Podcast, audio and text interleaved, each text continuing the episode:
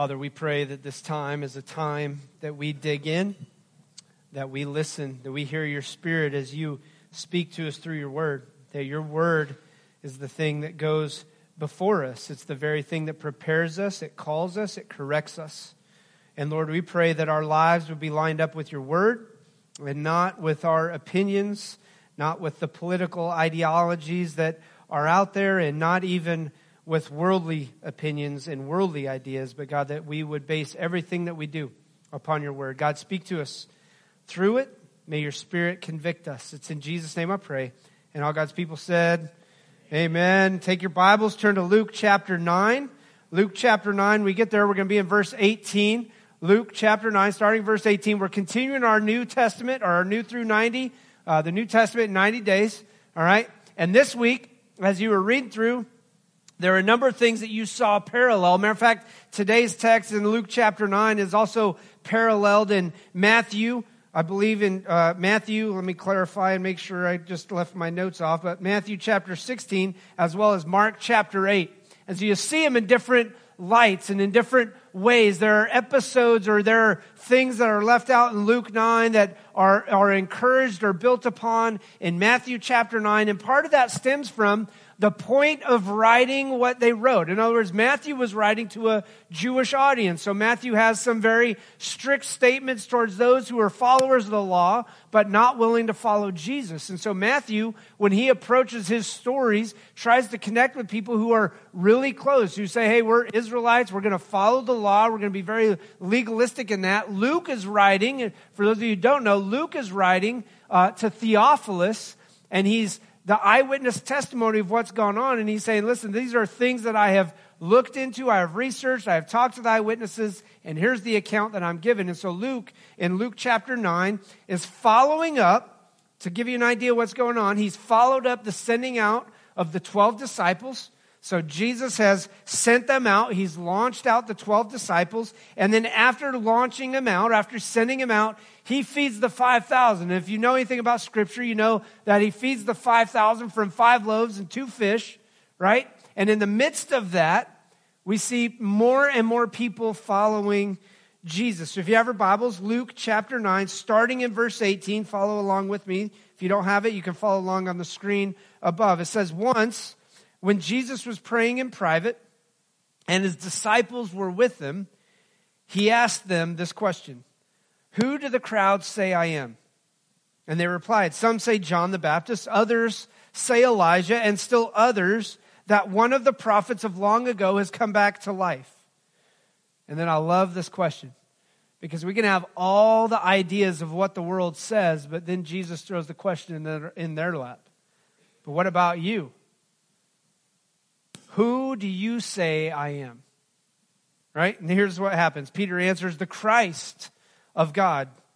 Jesus strictly warned them not to tell anyone this. And he said, The Son of Man must suffer many things and be rejected by the elders, the chief priests, and the teachers of the law, and he must be killed and on the third day be raised to life. Then he said to all of them, If anyone would come after me, he must deny himself, take up his cross daily, and follow me.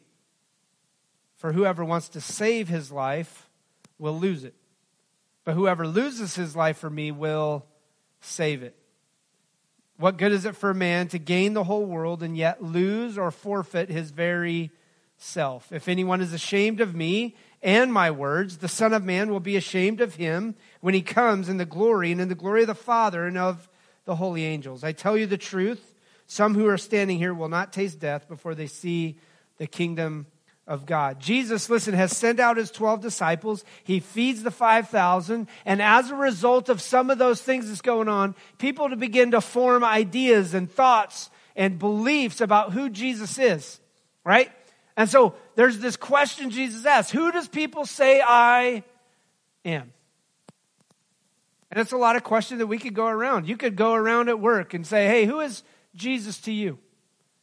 And you're going to have all kinds of different opinions, all kinds of different beliefs. If you go overseas, you can go up to somebody and go, Who is Jesus to you? Some people would say, I know who Jesus is. Some people have never heard of Jesus. Some people would say, if they're of the uh, Muslim or Islamic background, would say, Hey, Jesus was a great prophet. He wasn't the Son of God. There's all kinds of opinions and ideologies based upon the teachings of Jesus. And there's lots of people who would say, Hey, listen, he was a great prophet. He was a great man, and his teachings are good. And Jesus gets to the point where he says, Listen, here's the deal. There are lots of opinions and ideologies that people have about me, but who do you say I am? Who do you say I am? And he's asking the disciples this in a very specific way. Because following Jesus has to be based upon the fact that I understand and realize who he is I understand and acknowledge his teaching, and that I line my life up with that. Because anything else would just be literally following line. In other words, if you say Jesus was a great prophet, okay, well, if Jesus is a great prophet and you're going to hold to his teachings, Jesus makes some very specific claims that if you don't line up with those teachings, then you can't say you follow Jesus. Does that make sense? I, I'll use an example. Jesus says, I am the way, the truth, and the life. No one comes to the Father except through me. If Jesus is a great prophet, right? He's a great prophet and I follow his teachings, but yet at the same time, I'm like, nah, I'm not going to really line up or put myself into that. I'm not going to believe that text. I'm not going to uh, uh, uh, put my trust in that, that he says he is the way, the truth, and the life. And it's important for us to understand the versus a, right? Like there's this word called the definite article, the. And I've said it in the past, you know, we, we joke around about the Chiefs and the Broncos and things like that. But I, when I say the greatest team in all of football, no. right?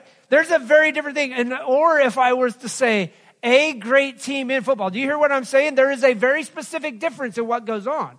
Because I'm making an exclusive claim versus a claim that says, oh, they're one of many. So when Jesus says, I am the way, the truth, and the life, he makes an exclusive claim. And if I say, well, he's a great prophet and I'm following his teachings, but I don't believe that Jesus is the only way, then Jesus couldn't be a great prophet. Because he made exclusive claims that when we line our lives up with, we have to begin to understand that we have to have faith and trust in. And so, what we want to do today, I want to answer two questions. Number one, who is Jesus? And then, what does it mean to follow him? In America, we have a very simple idea of what it means to follow Jesus. Following Jesus cost me nothing in America. Most people would sit back and say, It cost me nothing to follow Jesus. When what Jesus lays out is, it's going to cost you everything.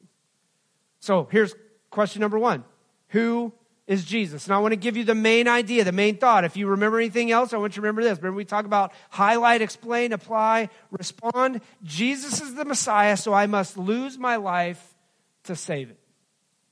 Jesus is the Messiah, He is the Savior, and so I must lose my life in order to save it. And here's what He says, starting in verse 18. If you follow along again, once when Jesus was praying in private and his disciples were with him, he asked them, Who do the crowd say I am? Lots of people say all kinds of things. And listen to what they say.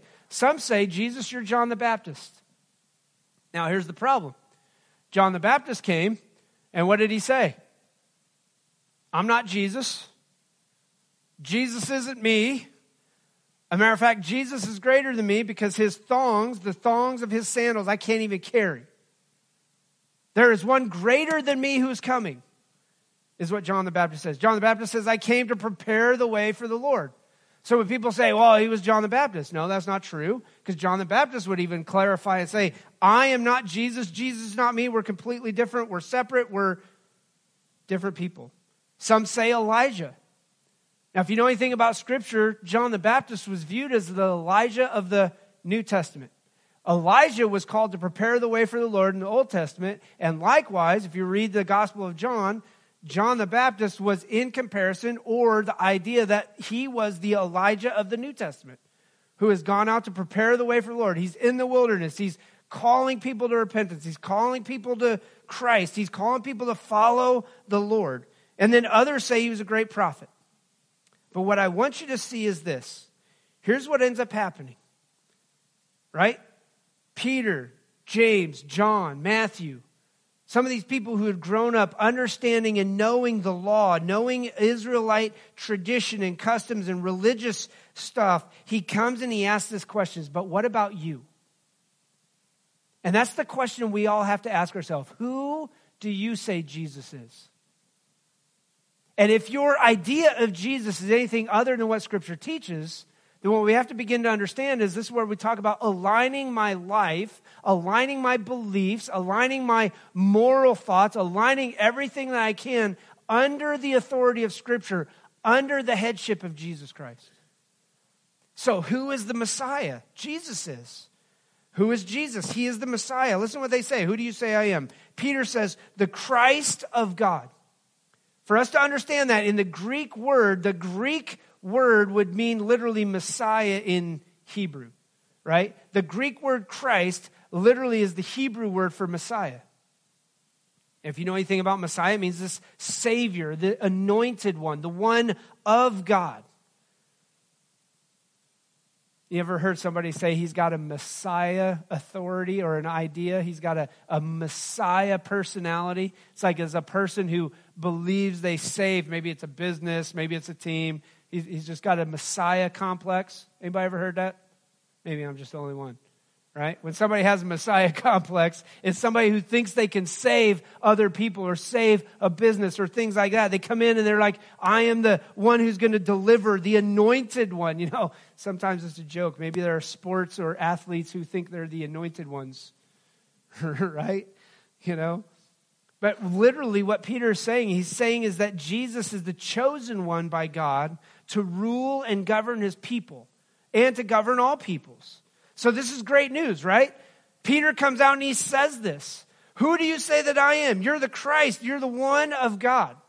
You are the one of the, the Christ of God. You are laid out for that. So who do you say Jesus is today? That's the question you have to ask. Who do I say Jesus is? And if I say that Jesus is the Messiah, then I have to begin to align my life under him. Why? Because Jesus is very exclusive in what he says. Number two, what, we have to understand what he does. He came to die for man's sins. So we see who is the Messiah, these two questions, and what does it mean to follow him? Number one, he's the Messiah. Number two, he came to die for man's sins. So that shows his work.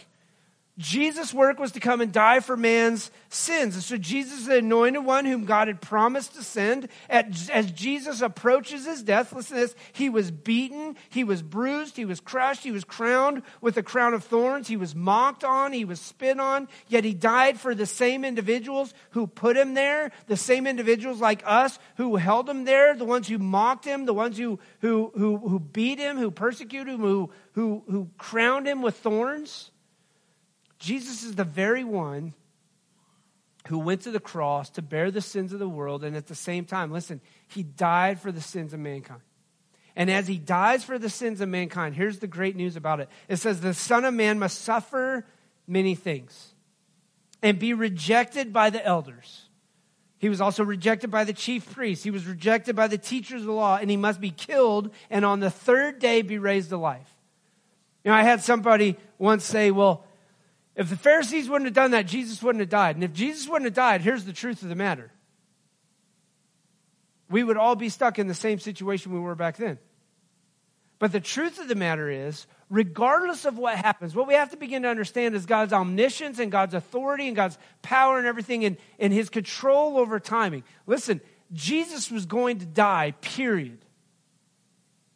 You know, I've had some people even say, you know, man, oh, it would have been wholly different, totally different if, if the disciples would have fought back, if they would have rescued Jesus. Really?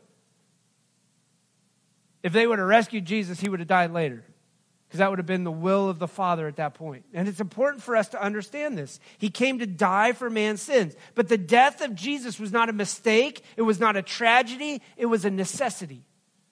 And that's what he lays out. So when Peter confesses, Jesus, you're the Messiah, I'm acknowledging you are the anointed one sent by God. And then Jesus goes, That's great. Be quiet. Don't say a thing. And then he tells them, Here's the deal. Now, I want you to think about this. Who is the one that denied Jesus three times? Huh? Peter. So Peter denies Jesus three times after just confessing Jesus is what? yeah. You're the anointed one. You're the one who's going to die. You're the one who's going to pay the price for the sins that I couldn't pay for my own. Peter confesses Jesus is the Messiah, but yet at the same time later goes and denies Jesus. Right? I want you to even think about it this way. Jesus, if you were to read the, the, the, gospel account here in Matthew, if you were following along with this this week, or even in Mark, Jesus basically tells the disciples, Hey, I'm going to be killed. I'm going to be hung on the cross. I'm going to do that. And if you remember anything, what does Peter also do? He rebukes Jesus. He says, Over my dead body, get this idea? Over my dead body are you going to die? We're not going to allow that to happen. And what does Jesus do to Peter? Yeah, he rebukes him. Get behind me, what? Satan. Get behind me, Satan. Why? Because it's not the work of the Father. Jesus had an appointment to die. Jesus had a reason to die. Jesus had a direction that he was going. And what we have to begin to understand is that when we align our lives, when we confess Jesus the Messiah, then we have to begin to align our life with that. We can deny Jesus and he will forgive us. We can say, Jesus, that's not the direction we want you to go, and he will rebuke us. But listen to me when I say this that Jesus' plan always plays out because that's the priority with which he came. And so it's important for us to understand who is this Jesus. Number one, he's the Messiah. Number two, he came to die for man's sins. So here is the second question I said we were going to pose. Number one question was, who is Jesus? Number two, I said, what does it mean then to follow Christ? What does it mean to follow him? All right? So if you're following along in verses 23 through 26, we're going to unpack those three things just to wrap kind of this portion up. There are three conditions of discipleship that we see in this text. Three conditions. Three things that Jesus expects. Three things that Jesus says, this is what it's going to cost you in order to follow me. Now, in today's American culture, for the most part, we don't deal with a lot of this. But what I venture to say is this over the coming months and years, what we even saw over the last year is an increased pressure for people to stand for Jesus or to cater, cower, and walk away. It's an increased pressure to begin to cater to the world and say, that's okay. We'll line ourselves up with you over the truth of Scripture. It's okay to accept an individual's sin. That's not true at all. We have to begin to understand what goes on. You can love a person and disagree with them, contrary to what the media says, contrary to even what the world says. You can disagree with an individual's lifestyle and still love them. You don't have to accept the behavior that is inappropriate, that is out of line with Scripture, that doesn't line up with the teachings that Jesus laid out. If I don't line myself up with Jesus' teachings, we're going to unpack that here in just a second. There is a clear denial of who Jesus is as a result. That's where we have to begin to understand. When I don't line myself up with the teachings of Jesus, then there is a clear denial of Jesus in the first place. So, what are the three conditions? Number one, here's the hard one. Here's the one that everybody wants to look at. I have to deny what? Deny myself uh oh. This just wreaks havoc for everybody. Whether you are a blood bought Christian who is living a, a, a, life of obedience to Jesus, or you're a person who says, listen, nobody should ask me to give up things that I like. Listen to what Jesus says. If anyone would come after me, he must deny himself. What's anyone? Anyone is what? Anyone, right? There is no exclusivity here. In other words, Jesus says the door's wide open for you to come and follow me. But in order to come and follow me, you have to walk through the door of denial. In other words, you have to deny yourself, deny your selfish interests, deny your self righteousness, deny your self ideology of saying, I want to promote myself and see myself as primary. I'm going to do all the work myself. I want to be the one who does everything. It's a rejection of a life of self interest and self fulfillment. Jesus says you have to learn to deny what you want. Matter of fact, we can go into this in all kinds of avenues and modes and responsibilities. I have to learn to deny certain interests that I might have that are more based upon worldly ideas. I have to deny the desire to be the one who sits on the throne, who sits at the top, who is above all. I have to deny this idea that I have to pursue self satisfaction, whether it's through sex or addiction or things like that. I deny those things. I deny myself. And that's literally what he says. If anyone would come after me. It's this idea of chasing or following or longing after Jesus. If anyone, doors wide open for anybody to come, would come after me to follow Jesus, then they have to deny themselves. And here's the reason why. Because when I deny myself, I make it all about Jesus Christ. Listen, we are in a world that's all about ourselves, right?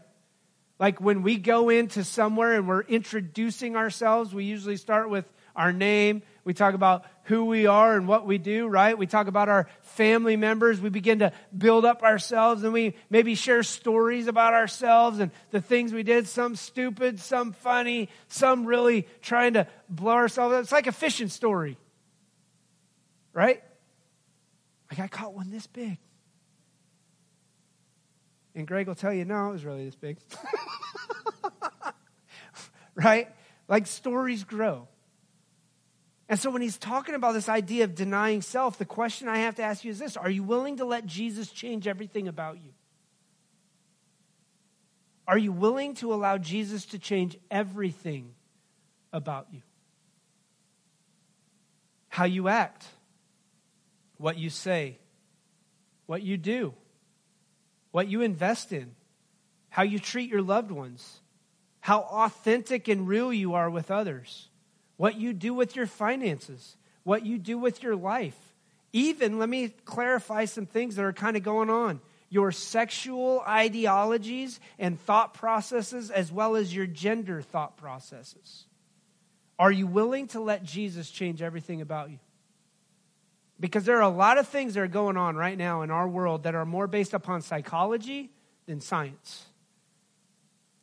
I remember saying back in the day that the minute psychology trumped science, we're in trouble.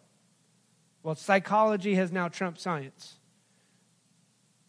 And what he says in this is that you have to deny yourself.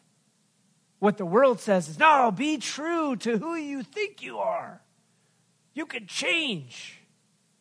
You don't have to follow any guidelines or moral standards. You don't have to do any of that. This whole idea of denial is the same term. Listen, it's the same term when Peter denies Jesus.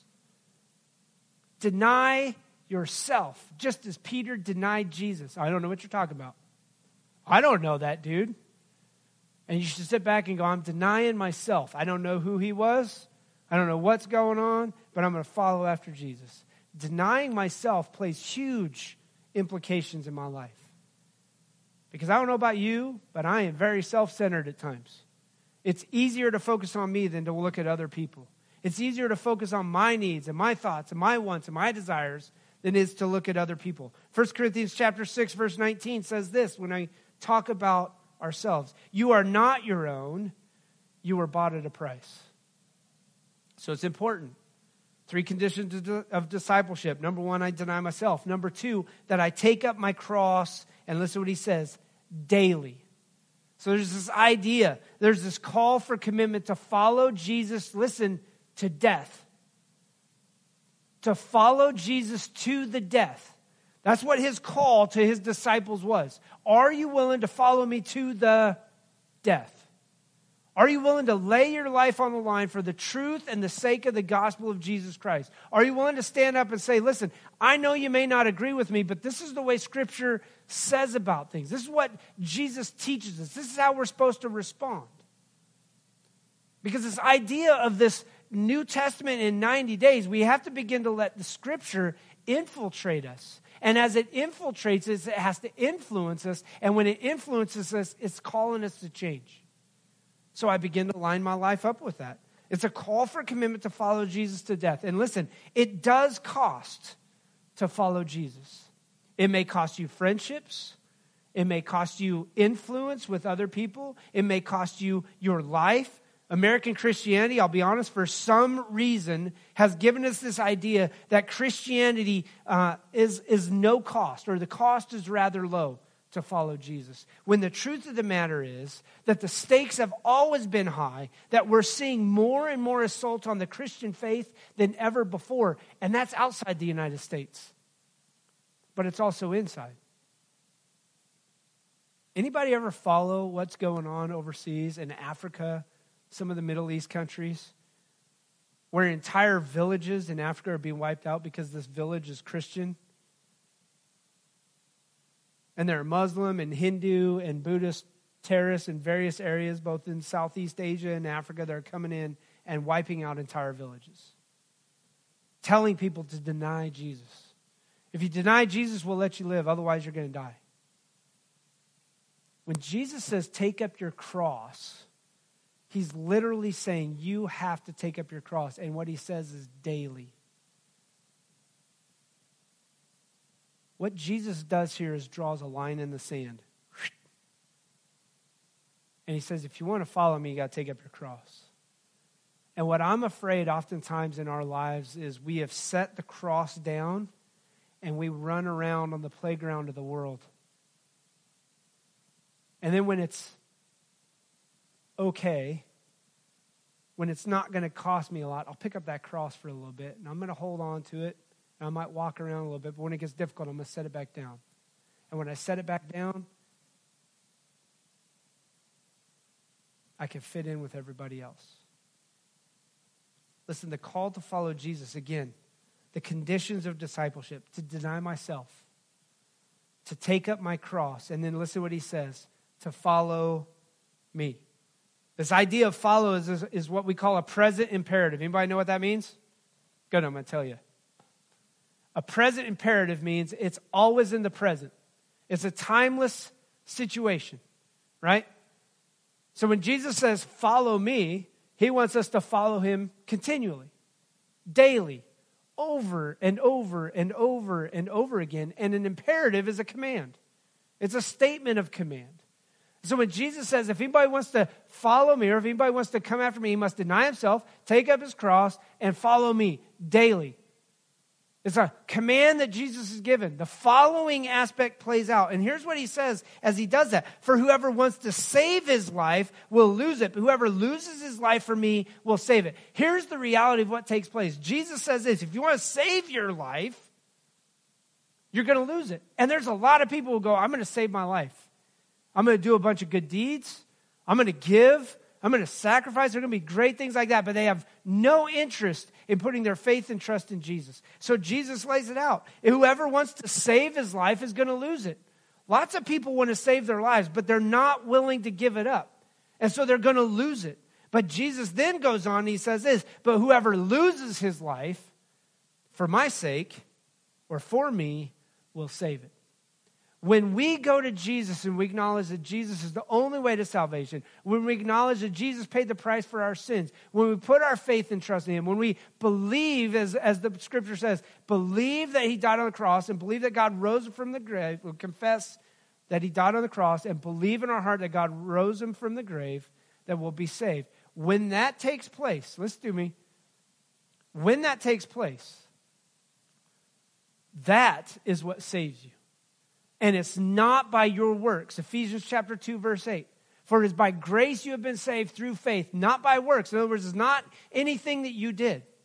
It's the fact that Jesus was working on your heart. The Spirit is tugging at you, calling you to salvation, and He does the work through Christ. And in that, in my belief, then He changes my heart. My heart lines up with what's going on. The Spirit is calling me, and I say, Lord, yes, I believe. And that's what takes place. And listen, here's what he says What good is it for a man to gain the whole world and yet lose or forfeit his very self? Here's what I want you to understand. When it talks about this, for whoever wants to save his life, so that word for life there is from the Greek term what we call suke. Anybody want to know where we get psychology from? Suke. Psychology is the study of life, or it's the study of the mind, right? It's the study of the soul. So Jesus says, whoever wants to save his life will lose it, but whoever loses his life will save it. Modern psychology says, be whatever you want to be, do whatever you want to do. You're the only one that matters. And Jesus says that's a sure way to lose your life. But listen, when you lose your life, because I bought you with a price, then you actually save it. And now here's what happens Jesus begins to rebuild or change everything about me. It's this idea of, of cutting away what I don't need giving me what I do need, giving me a new life, giving me a new attitude, giving me a new personality, giving me a new thought process, putting newness in me, and listen, cutting away the old junk, getting rid of what I don't need. Listen to what Luke chapter 14, verse 27 says. And whoever does not carry their cross and follow me cannot be my disciple. So it's to carry the cross and follow me, cannot be my disciple. And listen what he says. I, I think about this over and over and over again. You would have to hear our son back when he was two and three. There was a DC Talk song, or I say DC Talk, sorry, Toby Mac song. Um, I don't want to gain the whole world and lose my soul. And Ethan would say, I don't want to kangaroo my sword. So every time I read this text of scripture, we'd be singing in the car or we'd be listening to that song and you'd hear Ethan go, I don't want to kangaroo my sword. and it was, it was I don't want to gain the whole world but lose my soul. Right? So every time I read this text, I'm like, I don't want to kangaroo my sword. you know, it's like it's like it's like when my wife tells me that's not the way the song goes. I'm like, yes, it is. She's like, no, it's not. Pulls up the lyrics. I'm like, well, that's the way I'm going to sing it because that's the way I've been singing it for years. So it is just the way it is, right? Okay. But listen, this whole idea, Jesus lays it out. Why do you want to gain the whole world and yet lose your very, and what he carries on here where it says self is you lose your very life. The same thing he's talking about the suke, the soul, the mind, the life, the body. If you love the Lord your God with all your heart, with all your soul, with all your mind, with all your strength, it's carrying the same idea that I use every bit of who I am to follow Jesus. Jesus never allows a person to stay the same. If you are the same now as you were a year ago, if you're a believer in Jesus, then Jesus isn't working in you because you're not allowing him to. Sin is running rampant and sin is controlling you. But listen, when I follow Jesus and allow Jesus to change me and allow the Spirit to convict me and allow Scripture to overwhelm me and overcome me and call me to correction, then I change my life. Then I align myself with what Jesus teaches. And listen to what he says. If anyone is ashamed of me, it's not just the fact of being ashamed of Jesus, but listen to what he says. If anyone is ashamed of me and my words, Jesus says, If you're ashamed of me and my words, then I'm ashamed of you. Ouch. And the question would be Am I really a follower of Jesus if I'm ashamed of him and I'm ashamed of his words?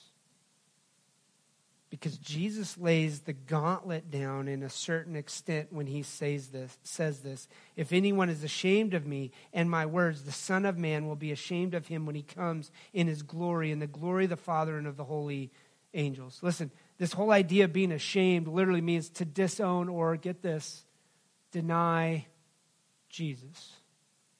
Whew. Wait a second. Peter confesses Jesus. Peter denies Jesus. Jesus comes to Peter. Peter, do you love me? You know I love you, Lord. Feed my sheep. Right?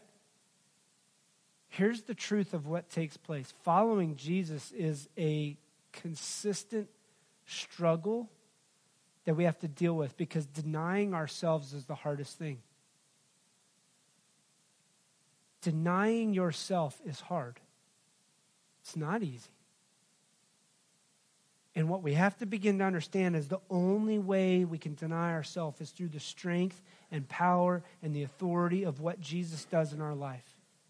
See, Jesus never allows a person to say the same. He calls them out to repentance. He calls them to change. He calls us to change. He calls us to repentance. He changes us from the inside out. So, who is this Jesus?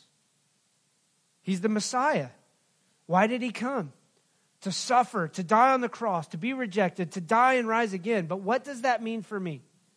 What that means for me is this that I have to deny myself. That I have to pick up my cross daily and I have to follow him. And I can only do that through the strength and the authority of Jesus and what he does in my life. And listen, when I'm done following him in this life, I will follow him into his resurrection into the resurrection when he comes back. King Jesus defeated death by doing long ago what he asks us to do today. He only asks us to carry our crosses because he already carried the main and the only cross that ever really mattered. And if you ever thought about this, I think the Roman people would think we were absolutely nuts. A symbol of torture, a symbol of death, a symbol of pain and agony and suffering is the very symbol that oftentimes we you know we have. We have we have on churches and stuff like that. But i want you to think about this. It's not just about the cross. It's about who was on the cross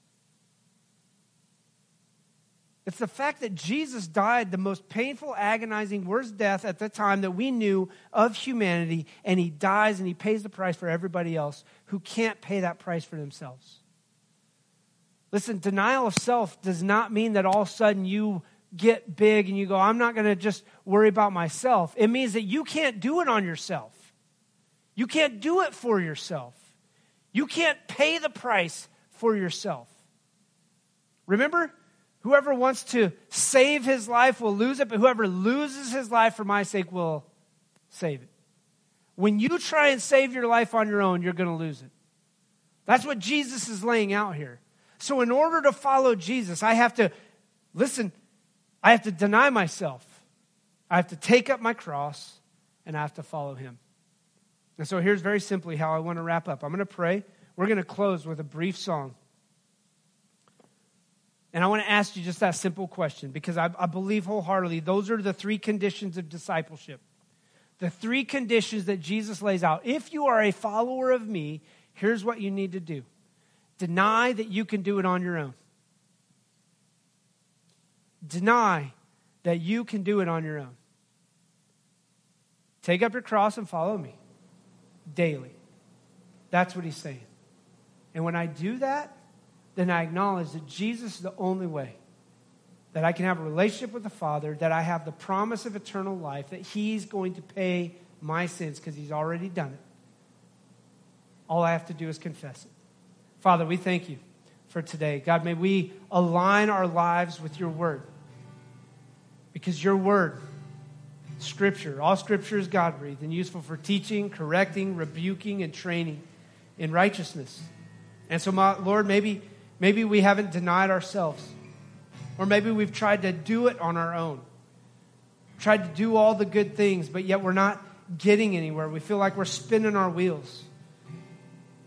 And Father, I pray that you would just reveal that to whoever it is, that they need you. They need a saving relationship with you.